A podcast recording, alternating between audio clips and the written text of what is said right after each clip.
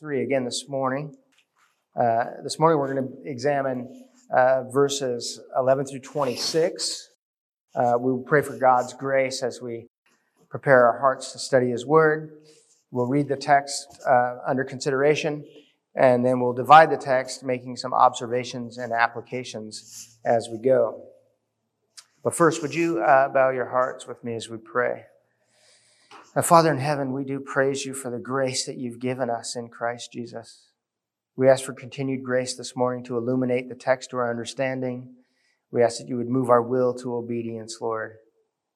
Father, we ask for your provision and for your mercy and your grace to be at work uh, in all the servants at Vinum Medical this week. I ask, Lord, that you would give them boldness with compassion and that you, Lord, would preserve life for the unborn. I ask, Lord, that you would have your way in us. In Jesus' name, amen. Amen.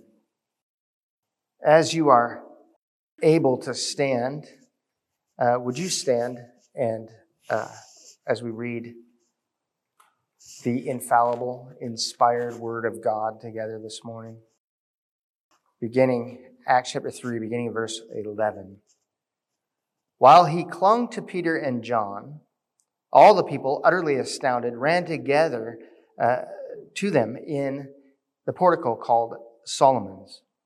And when Peter saw it, he addressed the people Men of Israel, why do you wonder at this, or why do you stare at us as though by our own power or piety we have made him walk?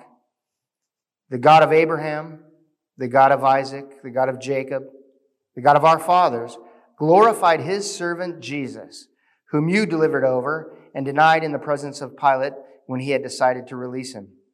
But you denied the holy and righteous one and asked for a murderer to be granted to you.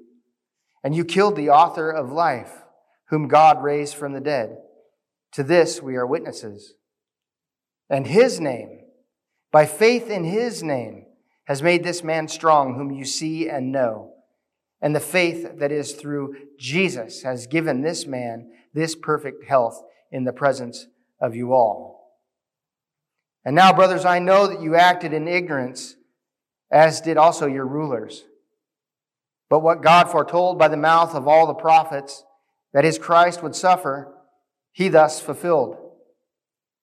Repent, therefore, and turn back, that your sins may be blotted out, that times of refreshing may come from the presence of the Lord, and that he may send the Christ appointed for you, Jesus whom heaven must receive until the time for restoring all the things about which God spoke by the mouth of his holy prophets long ago. Moses said, The Lord God will raise up for you a prophet like me from your brothers. You shall listen to him in whatever he tells you. And it shall be that every soul who does not listen to that prophet shall be destroyed from the people. And all the prophets who have spoken from Samuel and those who came after him also proclaimed these days. You are the sons of the prophets and of the covenant that God made with your fathers, saying to Abraham, And in your offspring shall all the families of the earth be blessed.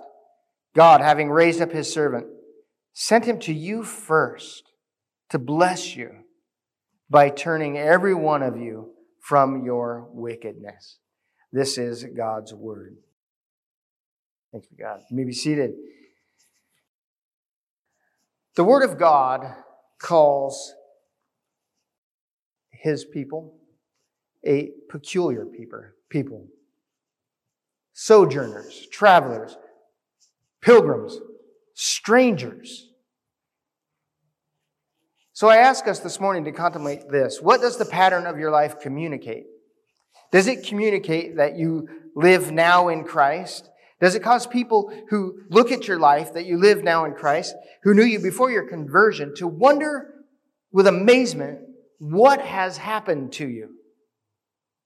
Does the life you live now seem peculiar and strange to your friends, your coworkers, and your classmates?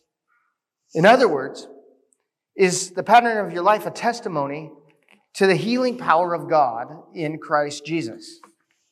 See, a changed life is a wonder and an amazement to the world. A changed life is a wonder and an amazement they knew who you were. They knew your behavior. They knew your heart before. A changed life is a wonder and an amazement to the world, and it is a compelling testimony to the healing power of the mighty name of Jesus Christ. So this morning, as we pick up our study, we pick up our study with Peter addressing the people gathered at the temple, these people having witnessed that a lame man from birth, they witnessed him leaping and praising God at the command of Peter. And there they are, filled with wonder and amazement at what had happened to him. As we go through our text this morning, you're going to see, you might see in your worship folder the outline of this uh, sermon, you might see that in the structure of the text, you can observe this, that this is a proclamation of the gospel. God glorified Jesus. God's faithful servant who was obedient unto death on a cross was a ransom for sinful people. He raised him and exalted him as Lord. This Jesus is the holy and righteous one of God through whom the unrighteous are forgiven. This Jesus is the originator, the initiator, and the keeper of faith. It is faith in Christ, faith in His name that comes to us restoration, reconciliation, and healing. Although in times past, one of us, all of us, many of us, have denied Jesus, that we have failed to believe due to a lack of understanding. Repentance and faith is still available to you today by God's grace and by His mercy. God raised up a greater than Moses. This Jesus fulfilled the law that Moses had delivered. This Jesus you must listen to and obey. If you repent and believe, there is eternal life. But if you reject His word, at some point, your no will be no Forever your no will be no, and you cannot be counted as the people of God. You will be counted as people who are appointed to the judgment and the wrath of God. So, that is a summary. I gave you the whole thing in the, in the, in the front. And now we're going to look at the text and see how this text unfolds those truths that I just shared to you. And it is indeed the gospel of Jesus Christ. So let us look at verses 11 and 12. While he clung to Peter and John, all the people, utterly astounded, ran together to them in the portico that is called Solomon's. And when Peter saw it, he addressed the people. Peter's purpose in this second sermon is the same as it was in the first sermon on the day of Pentecost. Peter desires that no one would misunderstand or misapprehend what the Spirit was doing and to appropriately attribute the work and the glory to God in Christ Jesus. So he poses this question, why do you wonder? Why do you wonder? Men of Israel, why do you wonder at this, or why do you stare at us as though by our own power or piety we have made him walk? Why do you wonder? You see, it is not in our own power that this man who could not help himself was healed. It was not because of our own piety. That is, it is not because of our faithfulness to, to a religious observance that this man is made well. Then what was it? They're in wonder and amazement. What was it? How do you explain the obvious transformation of the lame, lame man? How do you explain that he is fully restored, that he is leaping and praising God? I ask us this Does anyone wonder about you? Are people amazed at the difference between your life's pattern and priorities compared to what they used to be? I would ask us this Does your, does your life give off an aroma? An aroma that is foreign to the world? It is a sweet aroma to God. But to the world, is it a stench? It is a sweet aroma to God, the life in Christ. Does your life give off an aroma? That there's something different, change, something that would cause wonder and amazement and, and a lack of understanding. Does it give off an aroma that is foreign to the world? Or is your scent unnoticeable? Is the scent of Christ in your life unnoticeable because you walk, talk, and live according to the same pattern everyone else around you does? How do you then, how do we explain the adulterer who is, the adulterer who is now dutifully devoted to his wife? How do we explain the foul mouthed man who now speaks with gentleness and kindness, who is now slow to speak, but when he does speak, his words are seasoned with grace? If anyone wonders about you, are you prepared to answer? Peter is prepared to give an answer to his countrymen who wonder in amazement at the transformation of the lame man from birth. Remember in Peter's epistle, he instructs all of us who have been born again to a living hope to be prepared to give an answer. 1 Peter 3:15 says, "In your hearts honor Christ the Lord as holy, always being prepared to make a defense to anyone who asks for a reason for the hope that is in you." See, I think for somebody to ask for why do you have this hope in you, you should appear peculiar strange. Something is going on in this person. I don't understand it. I wonder what it could be. How does this person have hope? I know they struggle with the same things I struggle with, yet they are joyful and full of hope. Are you prepared to give an answer? Well, Peter is prepared to give an answer. Verse 13. The God of Abraham, the God of Isaac and the God of Jacob, the God of our fathers, glorified his servant Jesus, whom you delivered over and denied in the presence of Pilate when he had decided to release him. So he gives an apologetic. It's a formal case. He makes a formal case. Peter makes an explanation for the transformation of the lame man. And he says, quite simply, the explanation for the transformation of the lame man is the gospel of Jesus Christ. You'll notice as we go along that Peter's proclamation of the good news is, is over and against the reality of the people uh, that he's speaking to, their own condition. You see, we'll see this morning that good news is only good news when you understand how bad the bad news is. But I want us to get this that the lame man's res- restoration is the work of the God of promise. It's what Peter wants them to know. That the lame man leaping and praising God and being restored uh, fully, that, that this is only the work of the God of promise, the God of Abraham, the God of Isaac, the God of Israel, the God who chose them through God's glorified servant. God glorified his servant, he says, his servant Jesus. Just as Isaiah wrote in 52:13, Behold, my servant shall act wisely. He shall be high and lifted up, and he shall be exalted. Jesus came and faithfully acted according to the will of God, the God of promise. And God glorified Jesus. God glorified his servant who acted wisely. Further, Isaiah describes God's servant. Surely he has borne our griefs and carried our sorrows. Yet we esteemed him stricken, smitten by God, and afflicted. But he was pierced for our transgression. He was crushed for our iniquities. Upon him was the chastisement that brought us peace. And with his wounds we are healed. God sent his servant Jesus. He says to the people of Israel, God sent his servant Jesus, and you did not believe his word. Nor did you believe the works that God did through him, Peter says.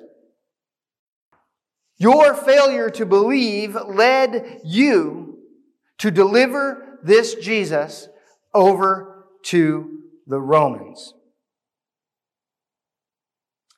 But you denied the holy and righteous one, verse 14, and asked for a murderer to be granted to you.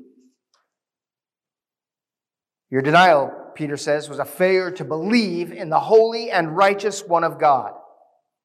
You denied God in the flesh, and you desired a murderer in his stead. What Luke is trying to do here in this, in this book and in this particular section is showing that they're the moral superiority of Jesus.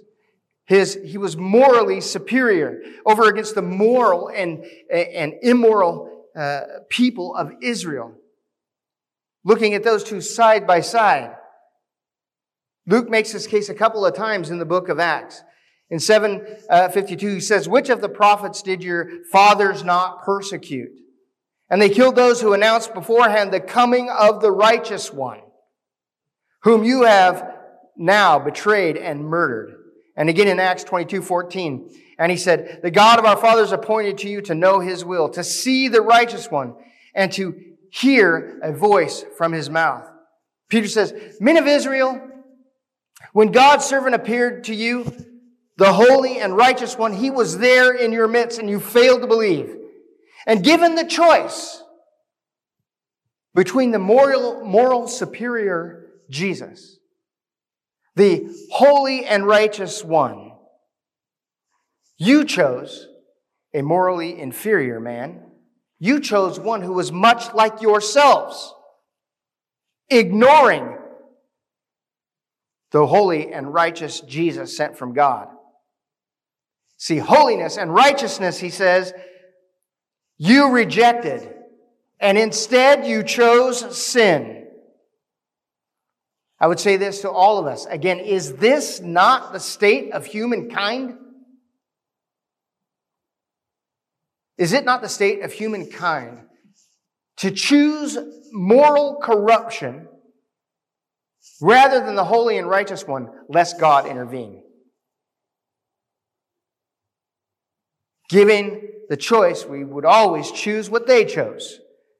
We can sit there, and, and a lot of people contemplate this when they think about the people Israel and their time and time again and failure and rejection of God and rejecting holiness and all of those things. And we say, well, knowing what we know and what we see, we would never have done that. You are so wrong. Yes, you would. Yes, you would. You were born just as they were born. Lame from birth, just like the one that God raised up. You were born lame from birth, unable to help yourself. You would choose the moral, moral inferior rather than choosing holiness and righteousness. Since the fall of Adam, men and women have been born with this debilitating disease of sin, and they are born lame from birth. And what we think is, is that we have free will. That we have this free will. We do, except that that free will is now in bondage to sin. It is in bondage to sin and it is no longer free. We think it's free, but what we really have freedom to do is we have freedom to make moral choices. But because the bondage of sin is so incapacitating, what we will always choose is that which is morally corrupt. We will choose what is morally corrupt. And what he's saying to them is the holy and righteous one was there, but instead of choosing the holy and righteous one, you said, give to us a murderer. Give to us one who is like ourselves. Because to choose the holy and righteous one is to choose one who is different, who is holy, who is separate, to choose holiness. No, give us one like ourselves. Isn't that the age old thing through the, through the, through the Old Testament? We shall have a king. We want a king like us. We want a king like the other nations. We want one like us. We want one who is morally corrupt. Like I said, I'm giving you the bad news first, but I'm going to give you good news. It's coming. Verse 15, and you killed the author of life, whom God raised from the dead. To this we are witnesses. So he says here, Jesus is the author of life. And according to Hebrews 12 2, 12 2, it means that Jesus is the originator. He is the origin of faith. He is, and he is the originator of faith that leads to life. See, when he talks about faith, faith and life are this thing that works together. That, that when he talks about life, he's talking about um, eternity. The writer of the book of Acts defines life as being synonymous with salvation for eternity. In Acts 5:20, he says, "Go and stand in the temple and speak to the people all the words of life." 11:18 Then to the Gentiles also God has granted repentance that leads to life. Acts 13, 46 and 48. It was necessary that the word of God be spoken to, first to you, since you thrust it aside and you judge yourselves unworthy of eternal life. Behold, we are turning to the Gentiles. And when the Gentiles heard this, they began rejoicing and glorifying the word of the Lord. And as many as were appointed to life believed. God sent and glorified his servant Jesus, who perfectly served the will and work of God in his works and with his words.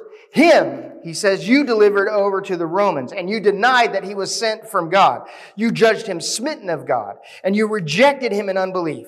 Given the freedom in God to choose holiness and righteousness, you desired a morally corrupt sinner instead of the holy and righteous one who was sent for your salvation. In your sinful unbelief, you sent the author of eternal life to be killed, the one God raised from the dead, of which we are eyewitnesses, Peter says. Jesus came that you might have life and that you might have it more abundantly, and yet you did not believe.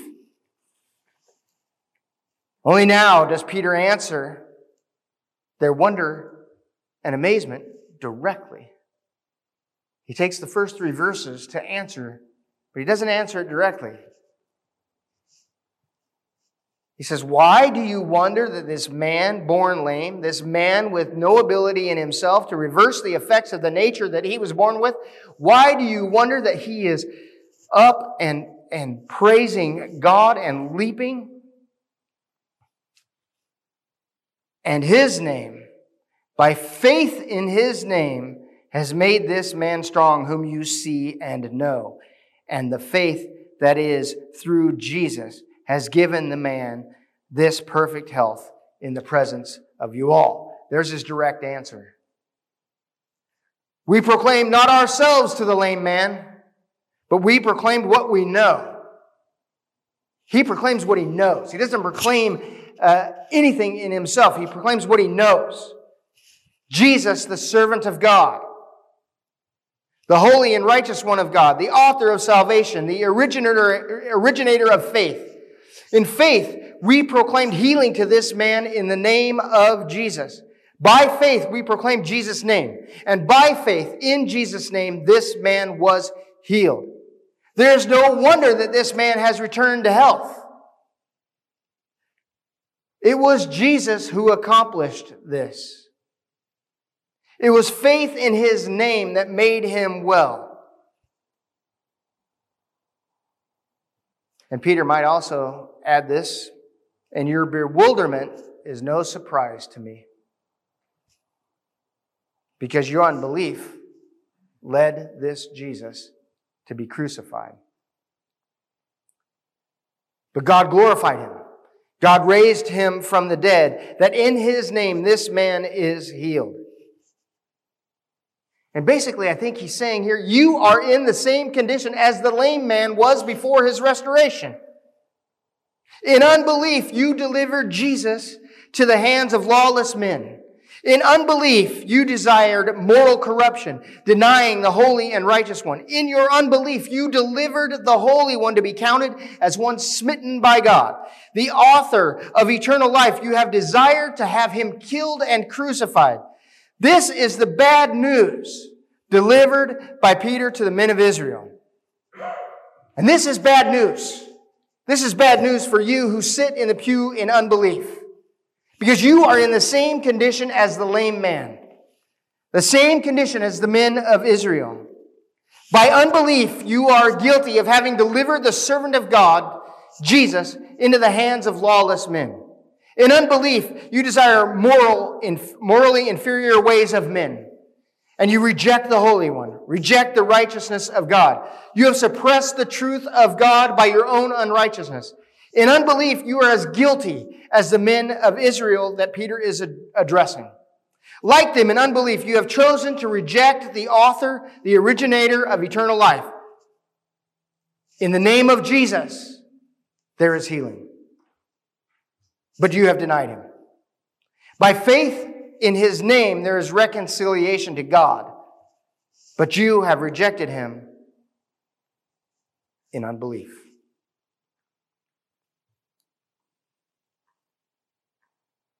Verse 17.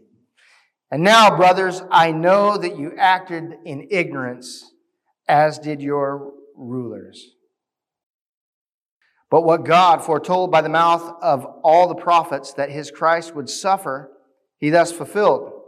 Repent, therefore, and turn back that your sins may be blotted out, that times of refreshing may come from the presence of the Lord, that he may send the Christ appointed for you, Jesus, whom heaven must receive until the time for restoring all the things about which God spoke by the mouth of his holy prophets long ago. The days of your former ignorance, he says, are behind you. Christ fulfilled in his suffering the atonement for sin, even the atonement for your past unbelief. The prophet Isaiah foretold of the coming servant of God who would suffer death and would be glorified for sinners. What you did in ignorance, God ordained for your salvation. That's what Peter is getting at here. What you did in ignorance, in unbelief, God ordained even your ignorance and unbelief to bring about the atonement for sin.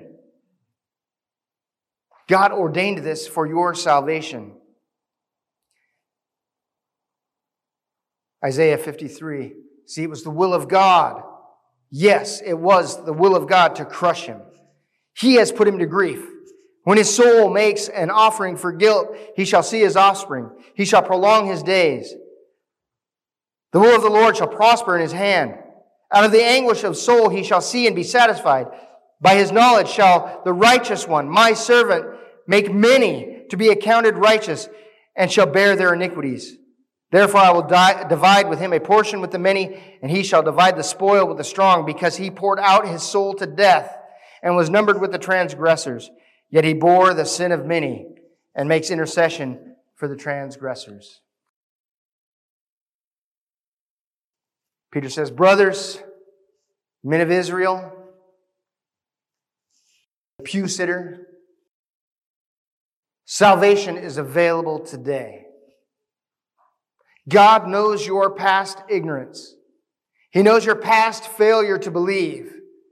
What you did in ignorance, God accomplished his will for your salvation.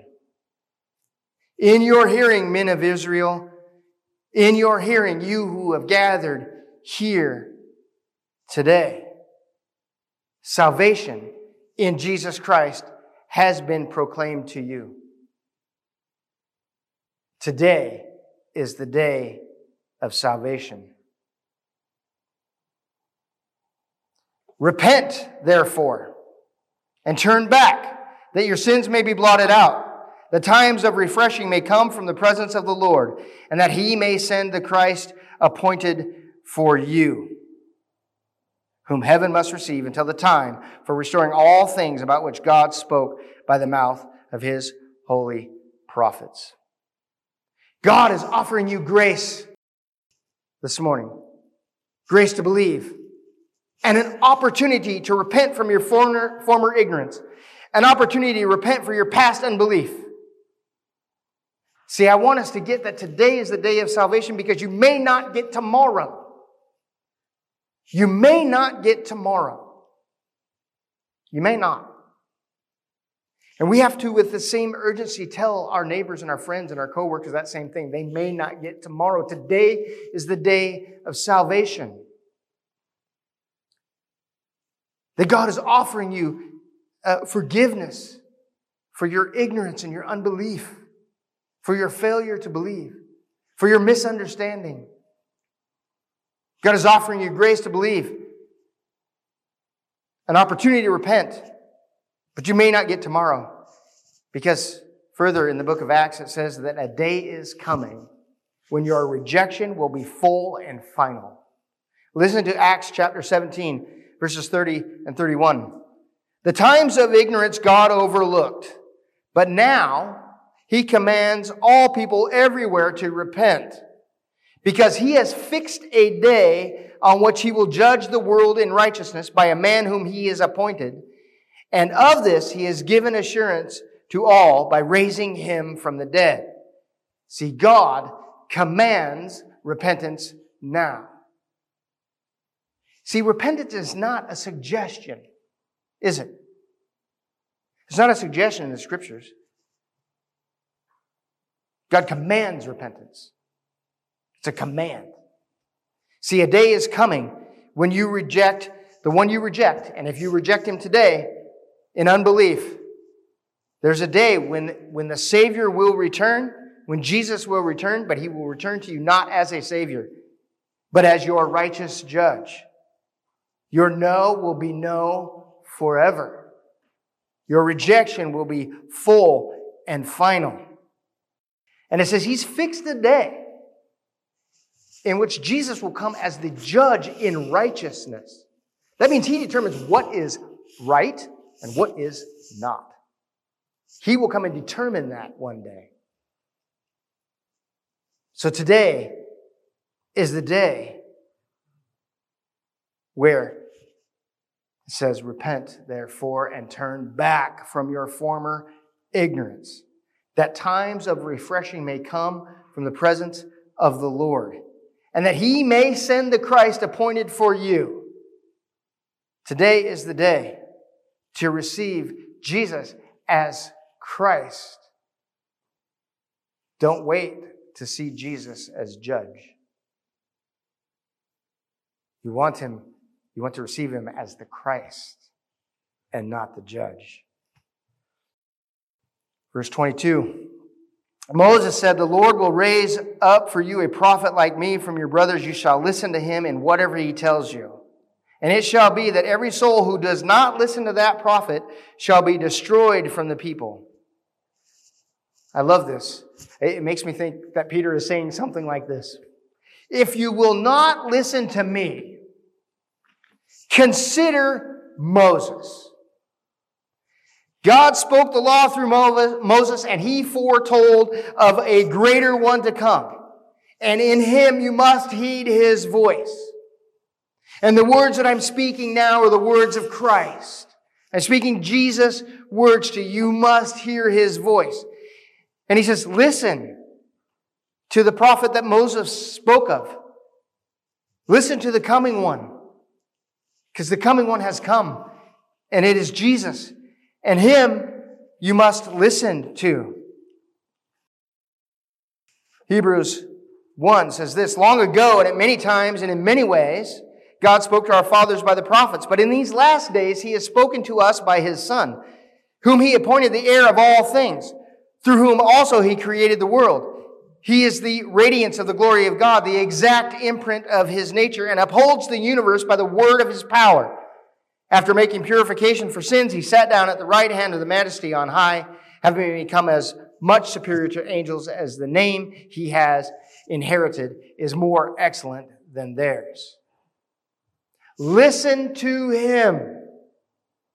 God is speaking through Christ in your lives as you speak the truth of Jesus to people. It is, you might, you might be the audible voice but it is God speaking. It is God speaking the truth. When we're preaching up here, it is God speaking the truth. It is God's word that is being spoken. It is God working. We must listen to Him.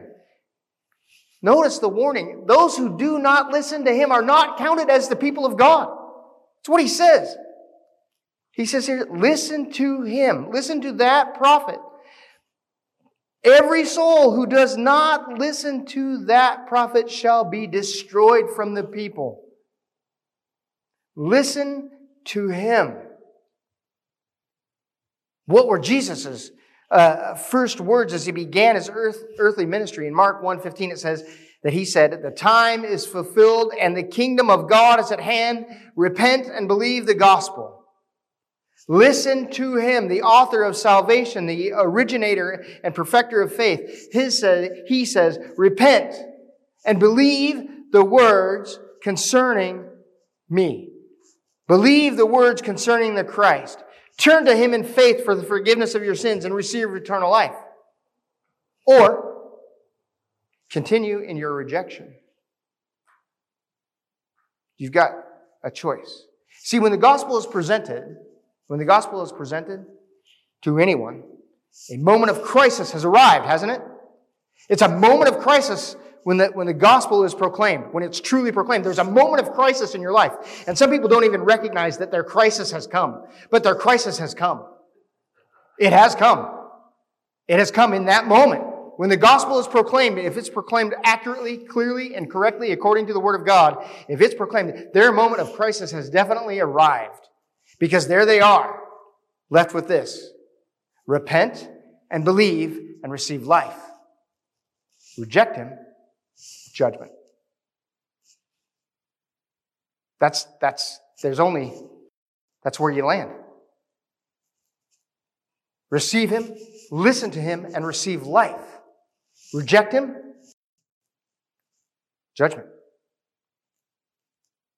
That's why Jesus says, the time is fulfilled, the kingdom of God is at hand. Repent and believe the gospel. And what happened with those who repented and believed and followed him? The kingdom of God's circle kept getting bigger and bigger and bigger, didn't it? But those who reject him are just awaiting judgment and the wrath of God. Peter's telling the people of Israel, heed the name of Jesus Christ.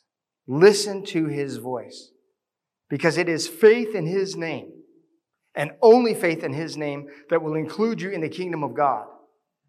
If you reject the mighty name of Jesus, you will perish.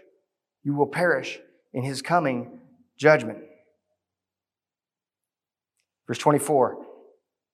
And all the prophets who have spoken from Samuel and those who came after him also proclaimed these days. You are the sons of the prophets and of the covenant that God made with your fathers, saying to Abraham, And in your offspring shall all the families of the earth be blessed. God, having raised up his servant, sent him to you first to bless you by turning every one of you from your wickedness. Peter says, Israel, these days were foretold to you by the prophets. Jesus was sent by God to you first. You are to be a peculiar people, chosen by God. You are to be peculiar in that of all the people of the earth, that you would hear and listen to his voice, that you would receive him, and that you would turn from your sin. Then you and all the earth would be blessed through you by faith in his name. And your faith would then bring many people to salvation. Jesus was sent to turn you from your wickedness. Jesus was sent to turn you from your former ignorance and to bring you and to give to you eternal life. He says to them, Today your ignorance will be overlooked if you will repent and believe the gospel. And he wants to be sure to tell them that this promise was for you first. This promise was brought to you first. And I would say to all of us to remember this that this promise is for you. This promise is for you. That by faith in the name of Jesus, you can be healed. By faith in the name of Jesus, you can be transformed. You can be taken from death to life, from darkness to light, by faith in Jesus' name. This is offered to you. Your former ignorance can be forgiven if you will repent, that is, turn away from that and turn to Him. The mighty name of Jesus saves. This promise is for you. And there is no other name under heaven or by earth by which you will be saved. Paul writes in the gospel in, in, in Romans 1.16, For I'm not ashamed of the gospel, for it is the power of God to salvation to everyone who believes, to the Jew first, and also to the Greek. And notice, as, as the book of Acts progresses, we see that the Jews rejecting, rejecting, and they take the good news to the Gentiles. They take the good news to the world. This good news is for you. God glorified his servant Jesus. What does that mean? You've been mired in unbelief. And he says, God glorified his servant Jesus. What does that mean ultimately? It means that it was the will of God to crush Jesus on a cross for your sin. And God raised him from the dead. It means that he is holy and righteous and that he was killed, crucified for your ungodliness, for your suppression of the truth and unrighteousness. This Jesus, who is the author and a protector of eternal life, he died for your disobedience and your hard heartedness. Today, your former ignorance and unbelief will be forgiven. If you believe on the name of Jesus, if you turn, you will be saved. If you will listen to Jesus, if you will listen to the words concerning the Christ, if you will listen to the greater than Moses, today is the day. Today is the day to heed the voice of Jesus. See, when we know the bad news, then we also know this that God is gracious. The author, the author of the author of salvation, the offer of faith is here for you right now. The offer is here. If you reject it, you reject it to your own peril. You reject it to your own demise. Because one day he will come not as Savior, but he will come as judge.